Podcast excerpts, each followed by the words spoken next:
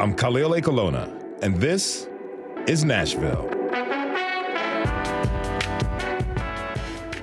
Are you doing dry January? You know, the trend where people start the year by holding off from consuming alcohol. When you're out and about socializing, and you still want to feel a little fancy, what do you drink? That's where mocktails come to the rescue. Shirley Temples are great, that's right. But the options have really expanded as bartenders and mixologists have stepped up their game. Who's drinking mocktails? Why did they make the switch? Later this hour, we'll talk with mocktail enthusiasts and mixologists about these tasty drinks. And we might try some for ourselves for research purposes.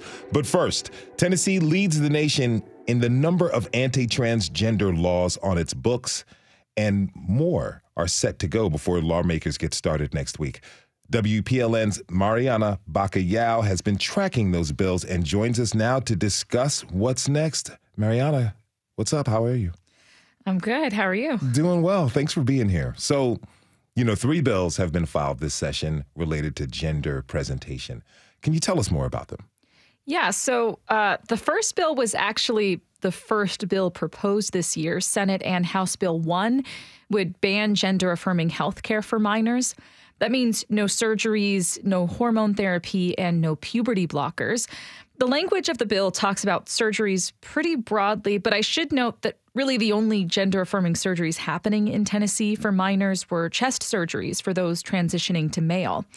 They were only an option for those 16 years of age or older with a parent's permission and a doctor's backing. Vanderbilt University Medical Center has stopped performing those surgeries after getting heat from Republican leaders in the state house. The hospital says they were only doing about five of those a year.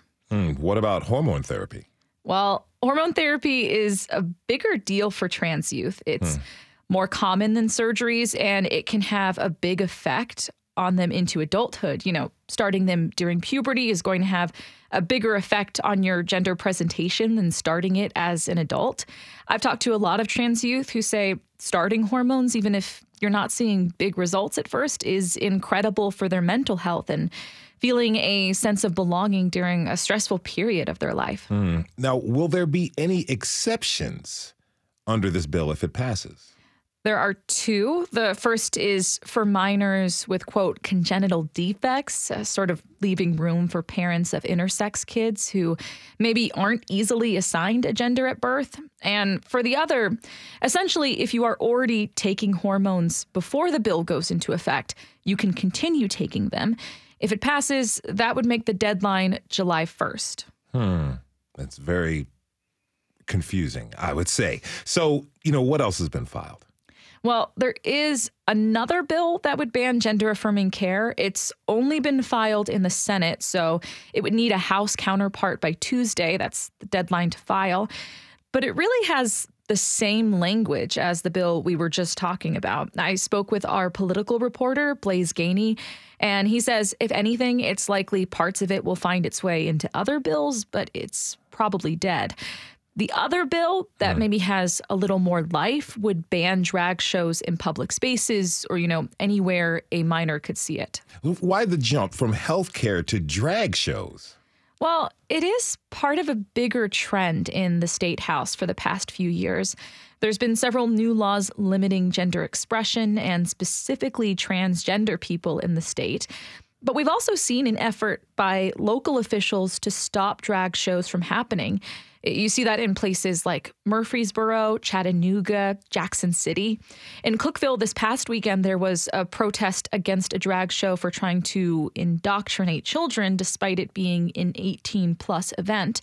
Members of the Proud Boys were there, and at least one protester was photographed doing a Nazi salute, and mm. another was holding a swastika. And a little less extreme, but a little closer to home, Pride organizers in Murfreesboro tell me that the city is denying their permits because uh, drag shows are usually a part of Pride and they don't want the drag shows to happen. That's despite Pride being there for many, many years. So, why is there pushback now? Well, it's political. Across the country, Republicans have made anti trans laws or anti trans issues a big part of their campaigns. But this isn't new. Drag has always been political. Drag queens were at the center of the Stonewall riots and the push for queer rights, while their gender expression was being policed.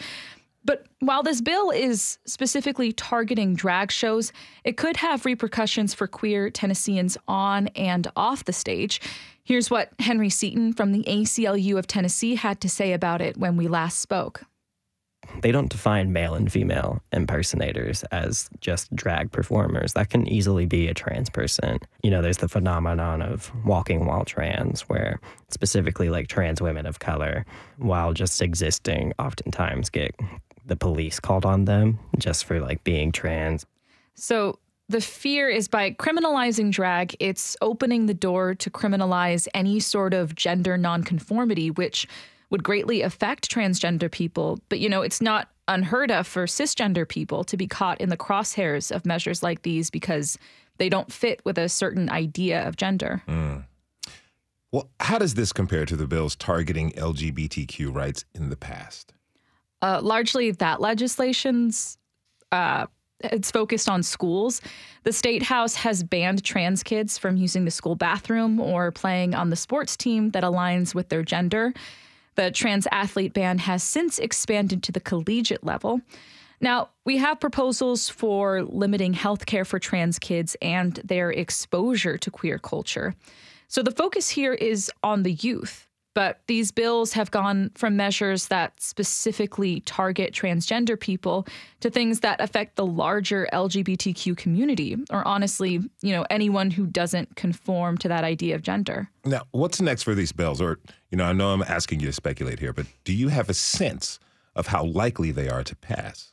Well, as for what's next, both are scheduled to have their first reading on Tuesday. Uh, there's no that doesn't necessarily mean they're guaranteed to be read.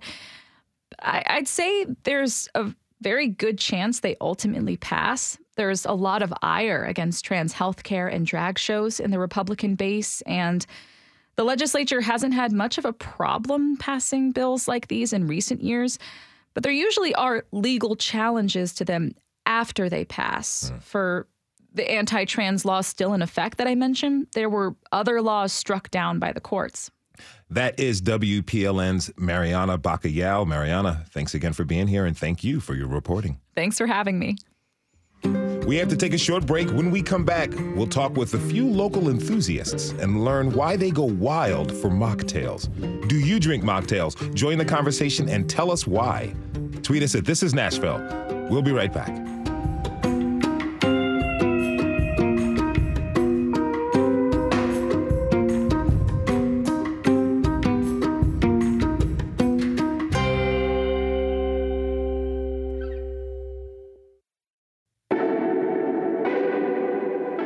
Khalil Ekulona, and this is Nashville.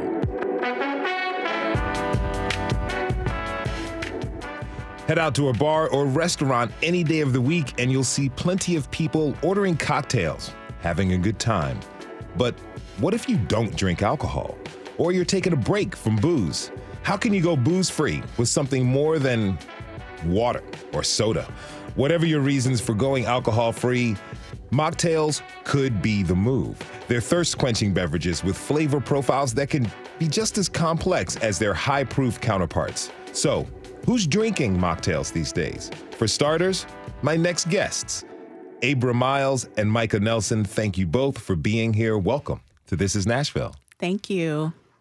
Thank you. This is really great. All right, Abra, can you tell us how did you discover mocktails? Um, I've had a history of um, being in sobriety um, just to take some time from my mental health.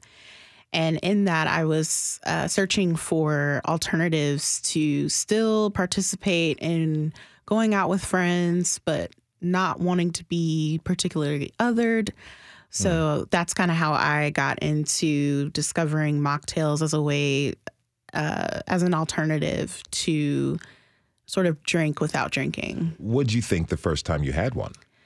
You know, I've some of it was hit or miss, um, but I think the first time was pretty good. And since then, I've uh, had bartender friends who've been able to upscale it a little more for me.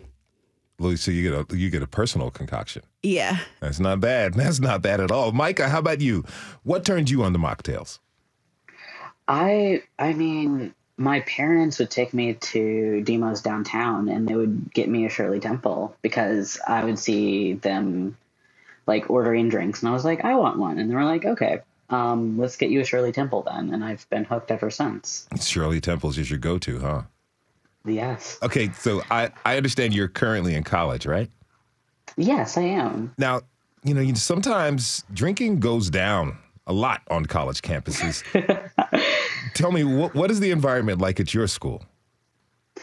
I would say so. Um, we're a dry campus, but it still it still happens um, quite a bit, um, uh, but just very under the radar. Um, and so it's sort of this environment where people, it's a very open secret, you know?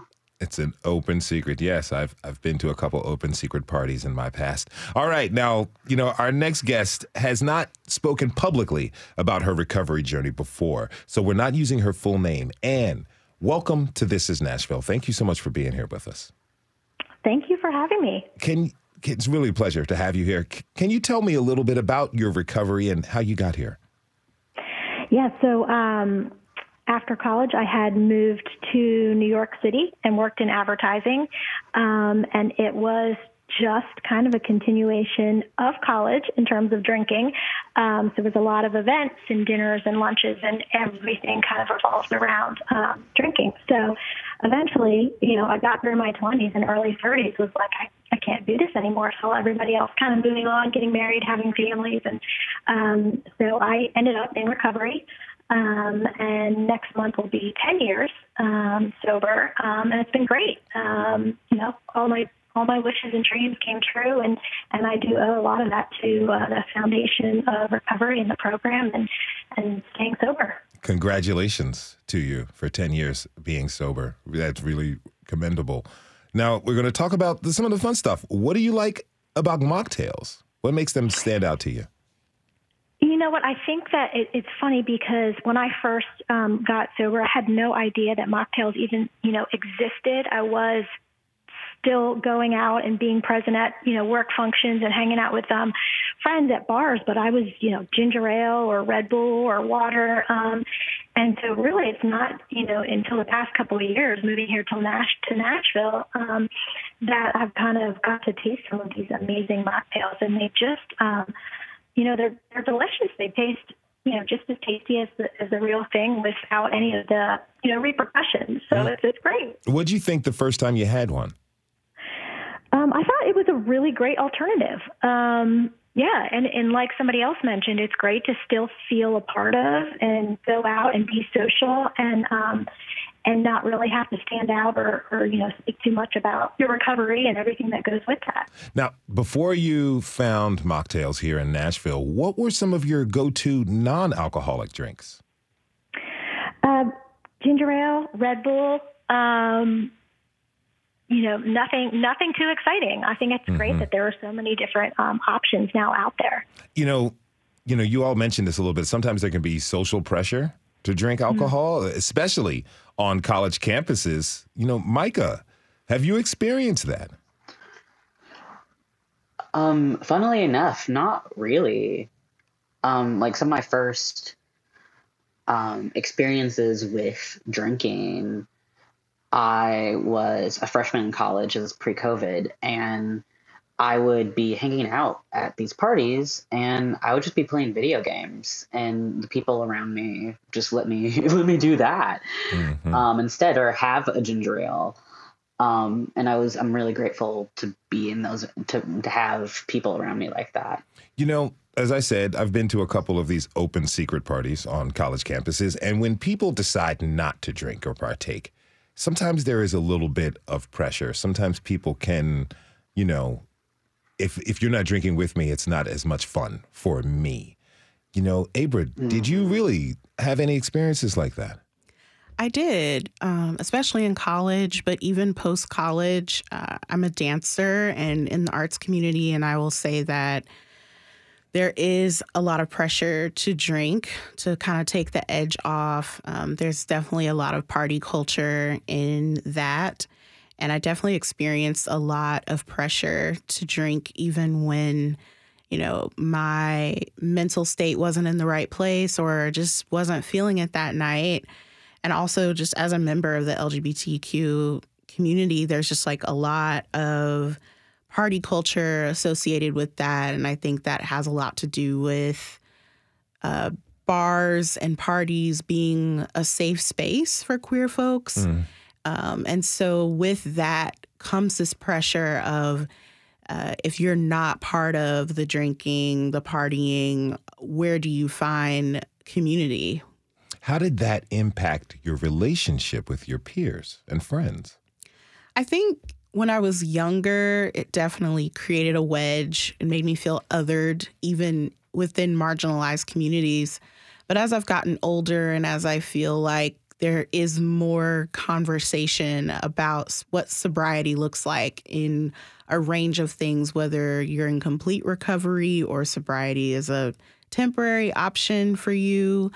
Uh, I think as I've gotten older, the pressure is a little bit um, less. Mm. And I've noticed I, w- I went sober for a while a couple of years ago, and I realized that it was not about what we're doing, but who we're doing it with. And once I was able to cultivate friendships and community with people that, regardless of whether they were sober or not, um, drinking was part of it, but not the center mm. of our gathering. Now, Anne, aside from the pressure to drink, do you feel pressure to explain why you're not drinking? That is a great question, and I I definitely did in the beginning um, because it was such a change from um, how I was social socially um, I used to come up with a whole bunch of reasons. I'd say, you know, oh, I'm training for a half marathon, or, you know, I'm I'm you know going to be driving tonight, or whatever the reason is. Now, ten years into it, you know, I don't even think about it. Um, but in the beginning, absolutely, I felt like there was like a shining light on me and I needed to explain why I wasn't going to partake in, in, in alcohol. Um, and, and just through sobriety, realized that really nobody's really watching and nobody really cares. You know, they're just interested in themselves and making sure that they're having a good time. Um, and so less and less um, do I feel like I need to explain now. If you're just tuning in, this is Nashville, and I'm your host, Khalil Ekulona. We're talking this hour about mocktails with a few local enthusiasts. Now, you know, here in Nashville, there are entire social scenes built around drinking. Lower Broad is the most in your face example of that, but it's pretty widespread throughout the town.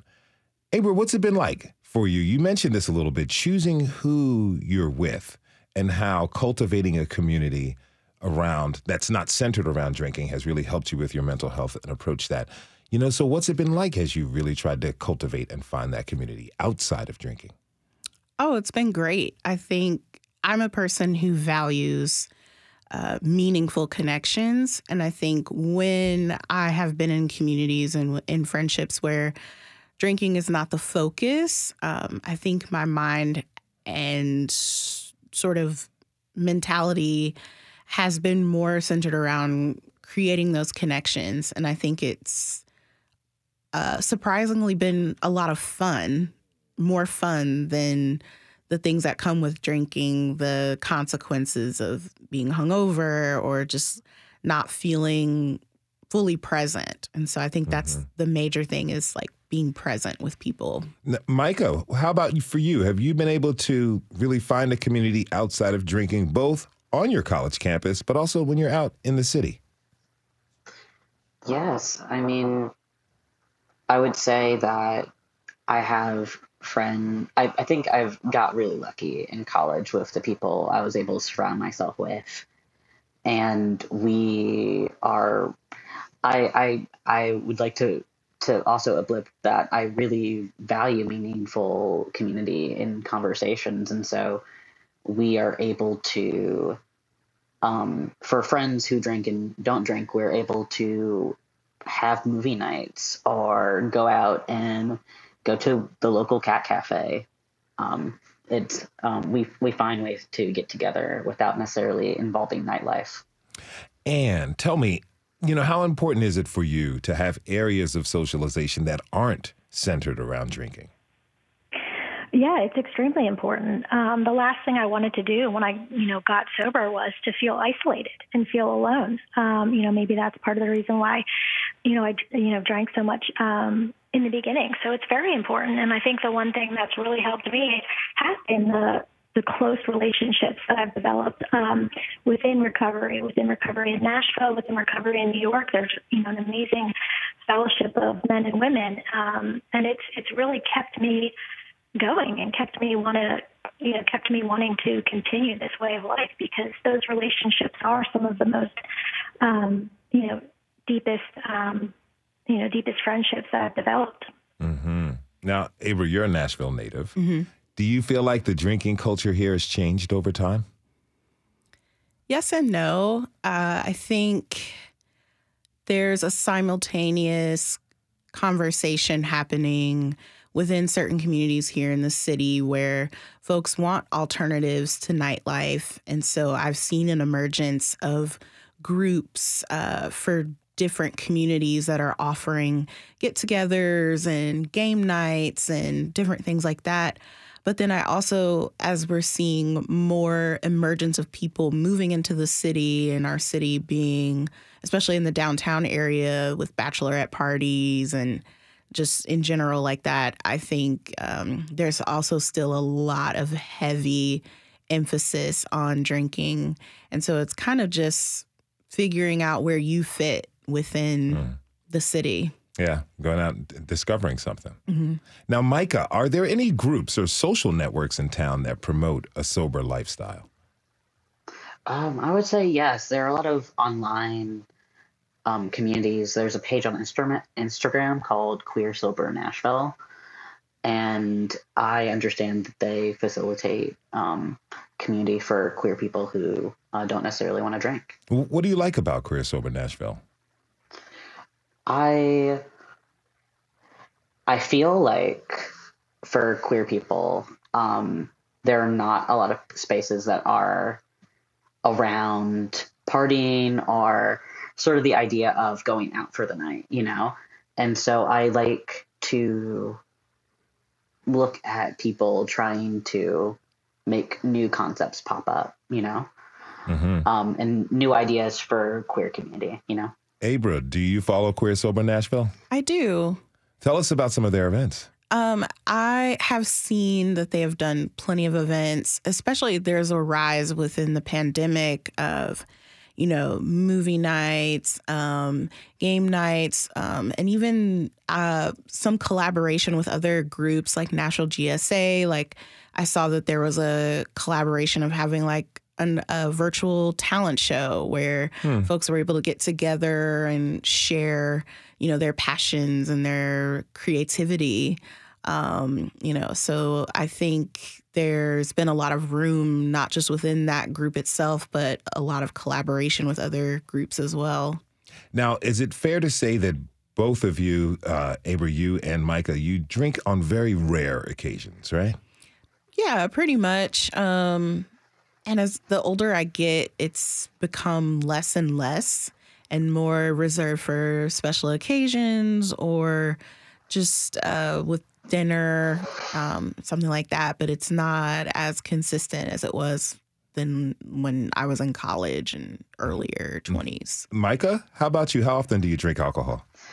I would say it's very similar. So whenever it has something to do with food, like someone's making a dish that pairs well with something, that is, I, I treat alcohol as a nice special occasion, you know? Mm-hmm. Now, and you're not drinking at all, and mocktails are, as you said, you know, a very fun option. But, mm-hmm. but they're similar to cocktails in some ways. So tell me, can that be a problem for folks in recovery? You know, in the beginning, I think in beginning um, sobriety, I probably um, would not have recommended um, having a mocktail. It just can be a little bit of a trigger. At least it was. It was for me. You know, people would recommend like try non-alcoholic beer, and it just you know, I think I had one, but it just tasted a little bit too close to the real thing. Um, so it just depends, you know. I guess it depends why you've decided not to drink, but particularly in my case and, and being in AA and in recovery, um, yeah, it, can be a little triggering in the beginning, but now, you know, having 10 years and having um, some time under my belt and, and um, getting to, a, you know, a healthier relationship, um, around alcohol, like I, I, I, just, you know, the mocktails are a great option, but not so much for me in the beginning. Mm-hmm. Now, Abra, tell me, what's your go-to mocktail? Oh, that's hard. You know, I actually went out with friends last night and there was a house mocktail and I the bartender didn't necessarily tell me what was in it, but it, it definitely had like a citrus flavor. And uh, one of my roommates is a bartender, so I, that's usually my go-to at home is whatever they're concocting, um, and really it's whatever they're concocting, just minus the alcohol. So definitely more fruit flavored mm-hmm. drinks. Citrusy. Mm-hmm. Are you like sweet? Yes. Okay. Mika, how about you? Um, I will.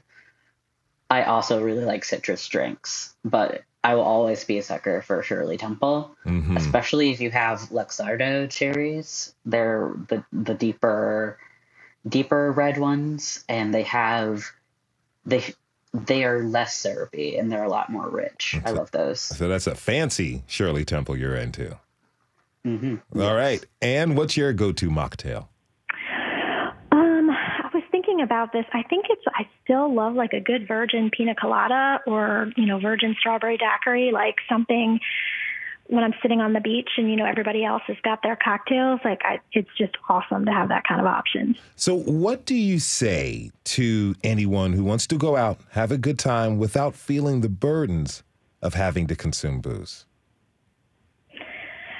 Um, you know, I just think that it's that nobody else is really paying attention to it as much as you are. At least that's been my case. Um, and I think you've got to look and weigh the repercussions. Um, and there are some great mocktails out there. They're just as tasty. I think somebody else mentioned um, being present. Like if you're able to be present and really engage with your friends, your coworkers, you know, people that you're with and form, you know, stronger relationships because you are present and you're not kind of focusing so much on the alcohol or any of the effects of the alcohol. I think that's a you know, much better um, way to live than uh, than consuming too much alcohol and you know just kind of not being present and not having those great memories. Mm-hmm. That was Anne. She was joined by Abra Myles and Mika Nelson. I want to thank you all for being here with us on the show. Really appreciate it. We have to take a short break. When we come back, we'll take you out to the bar for a lesson and learn more about mocktails from the people mixing them up. Join the conversation and tweet us at This Is Nashville. We'll be right back.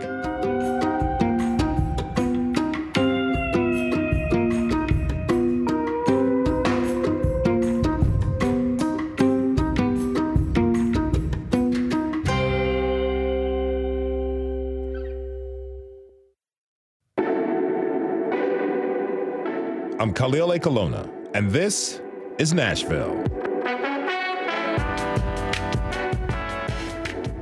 This hour, we're talking about the non alcoholic drink options in our town.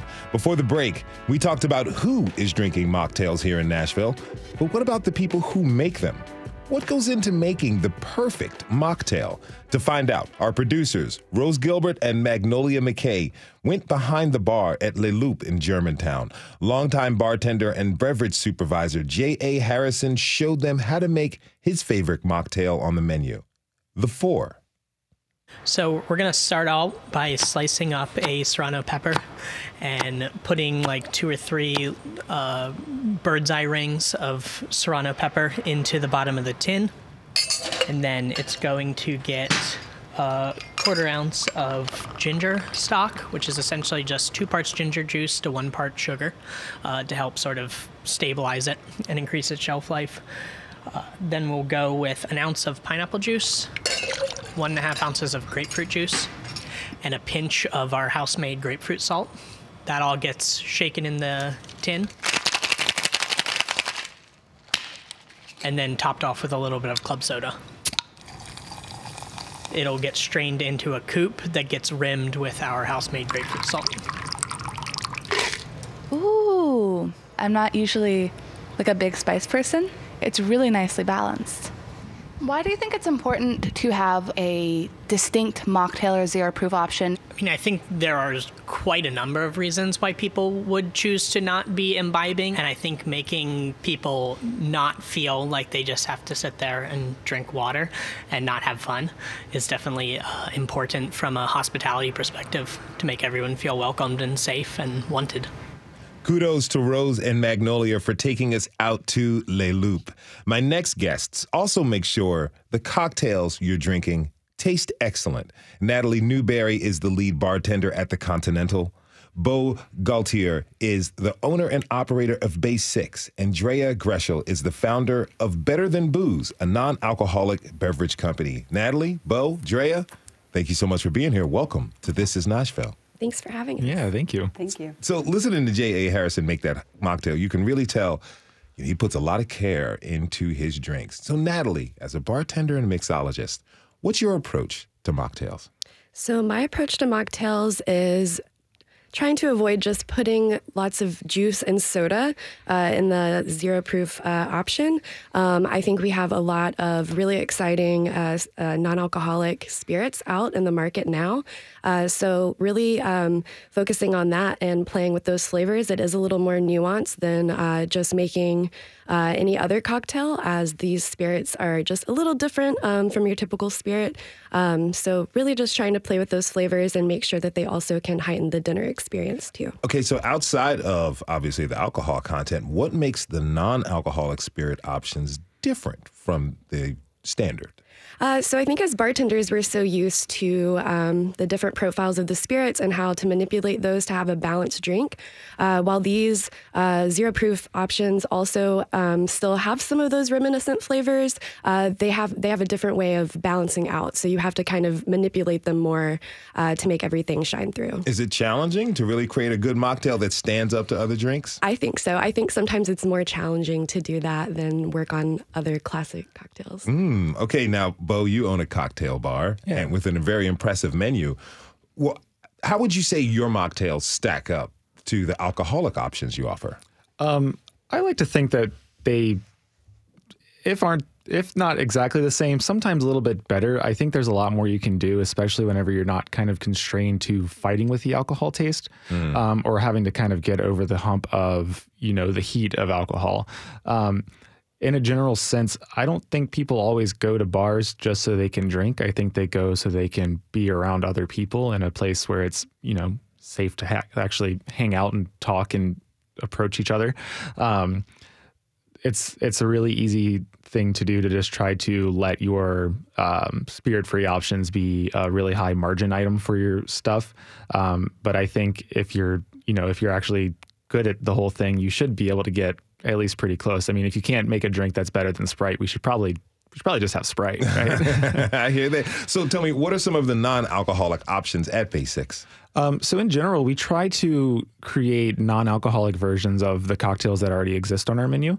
Um, generally speaking, we'll try to use the ingredients that are you know ha- have a shorter shelf life. Um, ingredients that are more seasonally focused. Um, so, for example, um, one that we kept from our last menu is a uh, it's a rosemary mule. Um, mm-hmm. We had this like rosemary black pepper syrup that we were making for our last menu.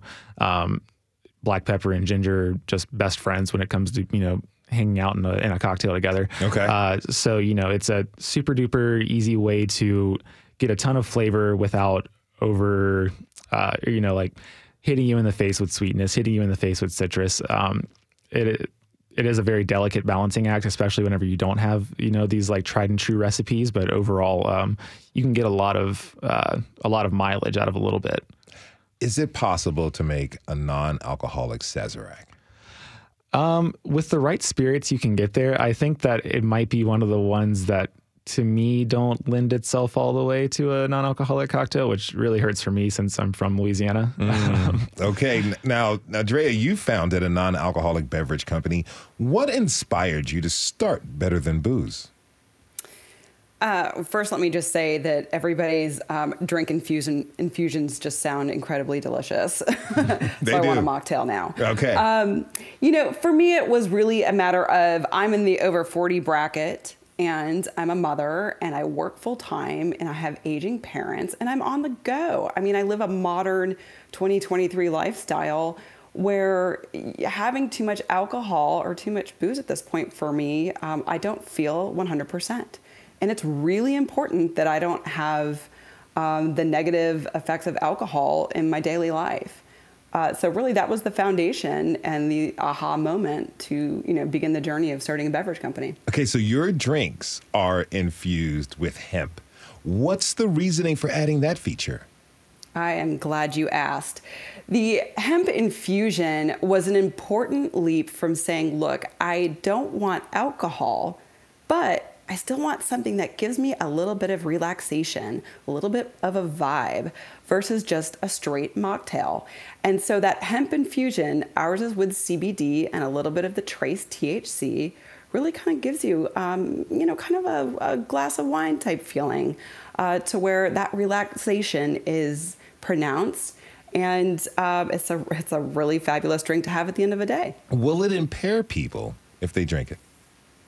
Uh, that's an interesting question as well. In terms of impair, I can't really speak to that word specifically. I think it's like any adult beverage where we would say drink responsibly, just like with alcohol. hmm Now, Beau, have you seen an uptake, an, up, an uptick of hemp infused products? Uh, I definitely have. Yeah. I mean, I I kind of grab one as often as I can. Okay, so you're down. yeah, absolutely. What does that tell you about what people want to consume these days? Um, I think to me it means that people aren't stopping drinking just because alcohol is inherently evil. I think we're stopping drinking because we have these really fast lives, uh, or we have medications like myself, um, where you know it's just not really a viable alternative anymore. Um, I do think that people still want to have a way to kind of relax, disconnect, um, or even just you know at the the most base level, like just reduce their inhibitions uh, and put themselves in a social situation. Now, Natalie, have you seen an increase or a decrease in people asking for mocktails, particularly since we got out of the pandemic lockdown? I have. I feel like a lot of people um, even just use it as um, just kind of like a little break in the course of their evening. Like they started out having a few cocktails at happy hour, went to dinner, they want to do something later. So they're just even just taking a break and wanting to still feel included, um, but don't necessarily want to drink more at the moment. Hmm. If you're just tuning in, this is Nashville, and I'm your host, Khalil Ekulona. We're talking this hour about the delicious world of mocktails with Natalie Newberry, Beau Gaultier, and Drea Groeschel. Now, earlier in the show, our guests, they were talking about drinking culture here in Nashville. And, you know, there's bar, there's bachelorette parties. We understand that. Now, Beau, how can these non-alcoholic options, how can they add to the experience that people have when they are going out in our town? Um, well, I, I could talk about this for a really long time, but um, I think in general, a, a really big miss um, in the Nashville tourism um, push has been this kind of push for a, a heavy drinking culture that I didn't really perceive existing before uh, this really big push to Broadway happened. Um, I think, if anything, having better um, alcohol-free options can at least kind of extend the uh, the shelf life of your good time on a day to day basis. Uh, I think that a, a good rule of thumb is, you know, for every drink or so you have, maybe just you know stick with a with a spirit free option. Um, not every bar has to be a shot. Yeah. Well, when, when I was learning how to drink as an, like an adult, it was told the rule of thumb was for every cocktail or beer you have, have a glass of water to keep it there. But a mocktail can do the same thing. Natalie, I'd, I'd love for you to weigh in. You know, when you when you're looking at our drinking culture here in Nashville, how can mocktails help to push or nudge that in a, let's say, a more healthy direction? Yeah, so I definitely see it as um, just you're still uh, instead of just calling it a night, you're like, oh, I can you know play the long game here, um, and I can also uh, just have some more hydration added to that to the mix instead of just uh, pounding drink after drink. Um, with the location of where I work, I get to see people at the start of their evening and at the end as they come back from the opposite end of Broadway to the Okay. hotel. Uh, so I'm I'm like, oh, maybe this person should have you know had a few more zero proof options, and maybe you know they'd be standing upright. what, what, type of zero proof options do you that you offer at the Continental? Uh, so we have uh, quite a few. Um, we have a, about three different uh, non-alcoholic beer options, uh, but then we also um, have in a wine that we use in um, our uh, spirit free cocktails. Uh, so we can do a um, non alcoholic French 75. Mm. Uh, we also have an NA Southside, um, as well as a um, spritz, uh, reminiscent of an Aperol spritz, uh, that features a zero proof Riesling as well as uh, Italian orange spirit free. Wow, that sounds absolutely delicious. Um, Drea, tell me something. You know, our producer mentioned that a lot of people in town are Cali sober. Can you explain what Cali sober really means? Sure, absolutely. So Cali sober is is someone that is abstaining from alcohol. So they are sober that way, um, but might be um, deemed quote unquote not sober by way of cannabis. So it's kind of just a fun way to say, look, you're participating uh, with a plant as your head change ingredient versus alcohol. And that's Cali Sober. That is Cali Sober. Okay, so, you know, how do you see that trend playing out here in Nashville? Well, it's an amazing trend that really is sweeping the nation. And Nashville, uh, being in a conservative state, we're a little bit behind when it comes to some of the uh, regulatory components by state. But really, there's still a wonderful, thriving uh, hemp ingredient uh, enriched food and, and beverage products here that are on the market. And people that are interested in trying more of that Cali sober route uh, are mm. experimenting and discovering these new delicious products. Now, we got a tweet in at This Is Nashville from Elise Lamar, who says, quote, I've found Nashville bartenders very open to mocktails.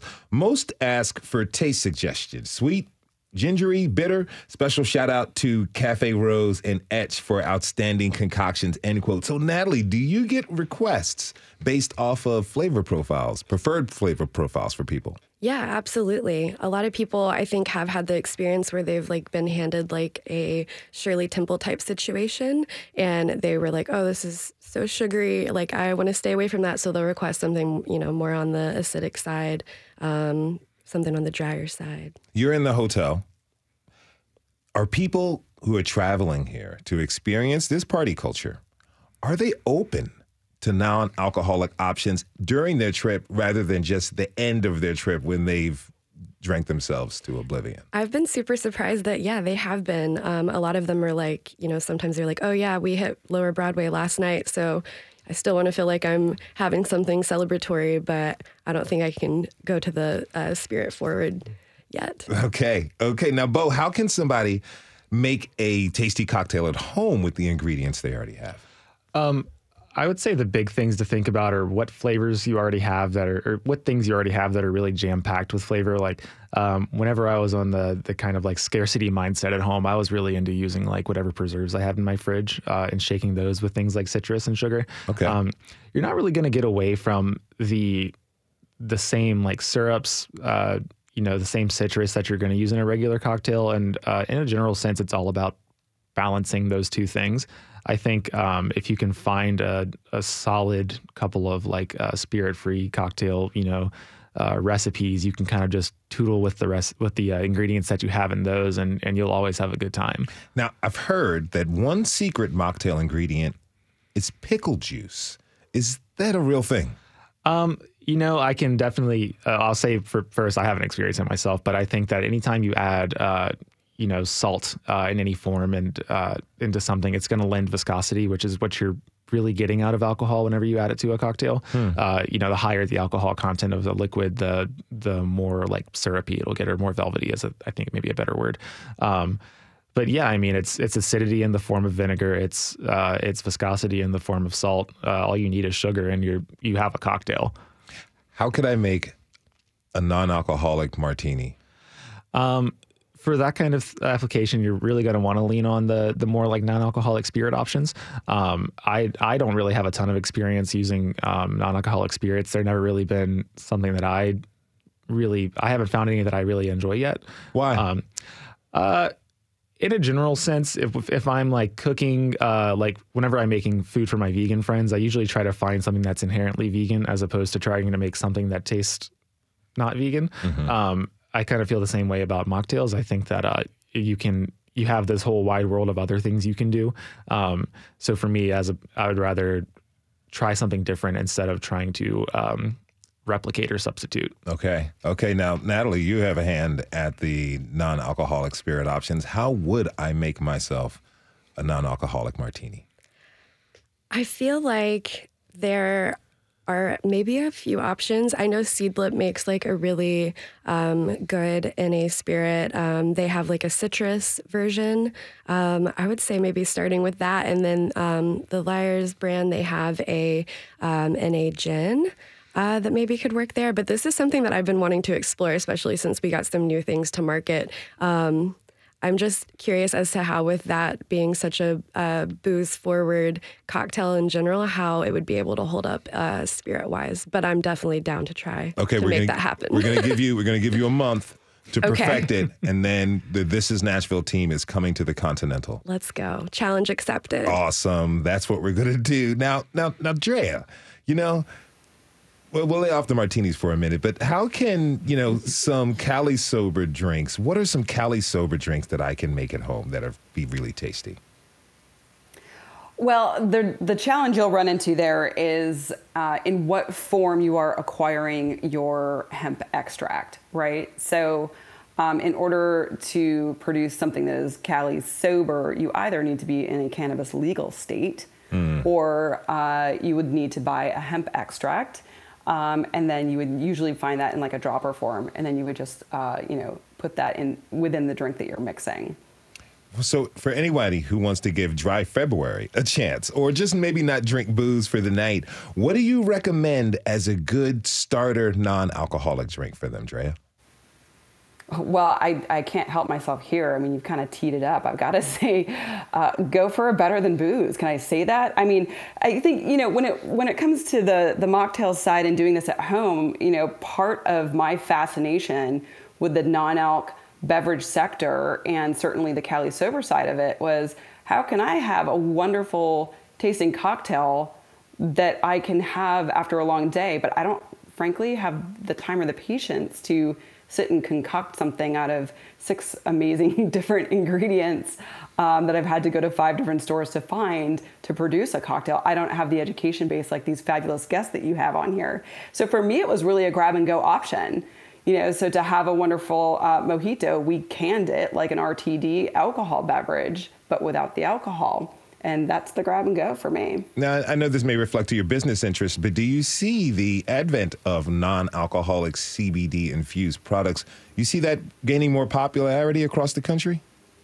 Oh, yes. And even here in Nashville and Tennessee, I mean, there is a wonderful expanded option set that is coming to the market now. And I think they can all coexist. You're seeing CBD beverages, you're seeing adaptogen beverages, and nootropics category coming about. And these are all infused with ingredients that might be mood enhancing or for relaxation or just for better wellness or sharper mind. And, you know, so as we um, become more uh, sophisticated in our ingredient layouts and how to put them together into something that is really tasty, you're seeing more and more of this come to the market as better options and a deeper array of options for the consumer, which is uh, so appreciated, I think, from all of us. All right, one last question. I got 30 seconds left, so we'll split time. Beau, what is a good starter non-alcoholic drink for people? Uh, make a make a non-alcoholic Moscow Mule. It already kind of just tastes like ginger and lime juice, anyways. Uh, yeah, Simple and easy. Natalie? Um, I would say maybe doing a zero proof Negroni is a fun one because that one always wows people. All right. Natalie Newberry is the lead bartender at the Continental, and Beau Gaultier is the owner and operator of Bay 6. Drea Groeschel is the founder of Better Than Booze. I want to thank you all for being here, and thanks for exciting my thirst. I'm going to go maybe have myself a mocktail for lunch. We want to thank everyone who tuned in this hour. Next week, Nashville is a hub of country music, but it's also the center of the Christian music universe. We'll learn more about that global genre. This is Nashville is a production of WPLN News and Nashville Public Radio. Listen back at thisisnashville.org or wherever you get your podcasts. Our producers are Steve Haruch, Rose Gilbert, and Magnolia McKay. Our digital lead is Anna Gallegos Cannon. Michaela Elias is our technical director. Our executive producer is Andrea Tudhope. The masterminds behind our theme music are Laurent and Amir Blade. Special thanks to Cindy Abrams and Alexis Marshall. The conversation doesn't end here. Tweet us at This Is Nashville. Find us on Instagram and let us know what you want from our show by filling out our quick survey online. This is Nashville. I'm Khalil Ekulona. We'll see you next week, everybody, and be good to each other.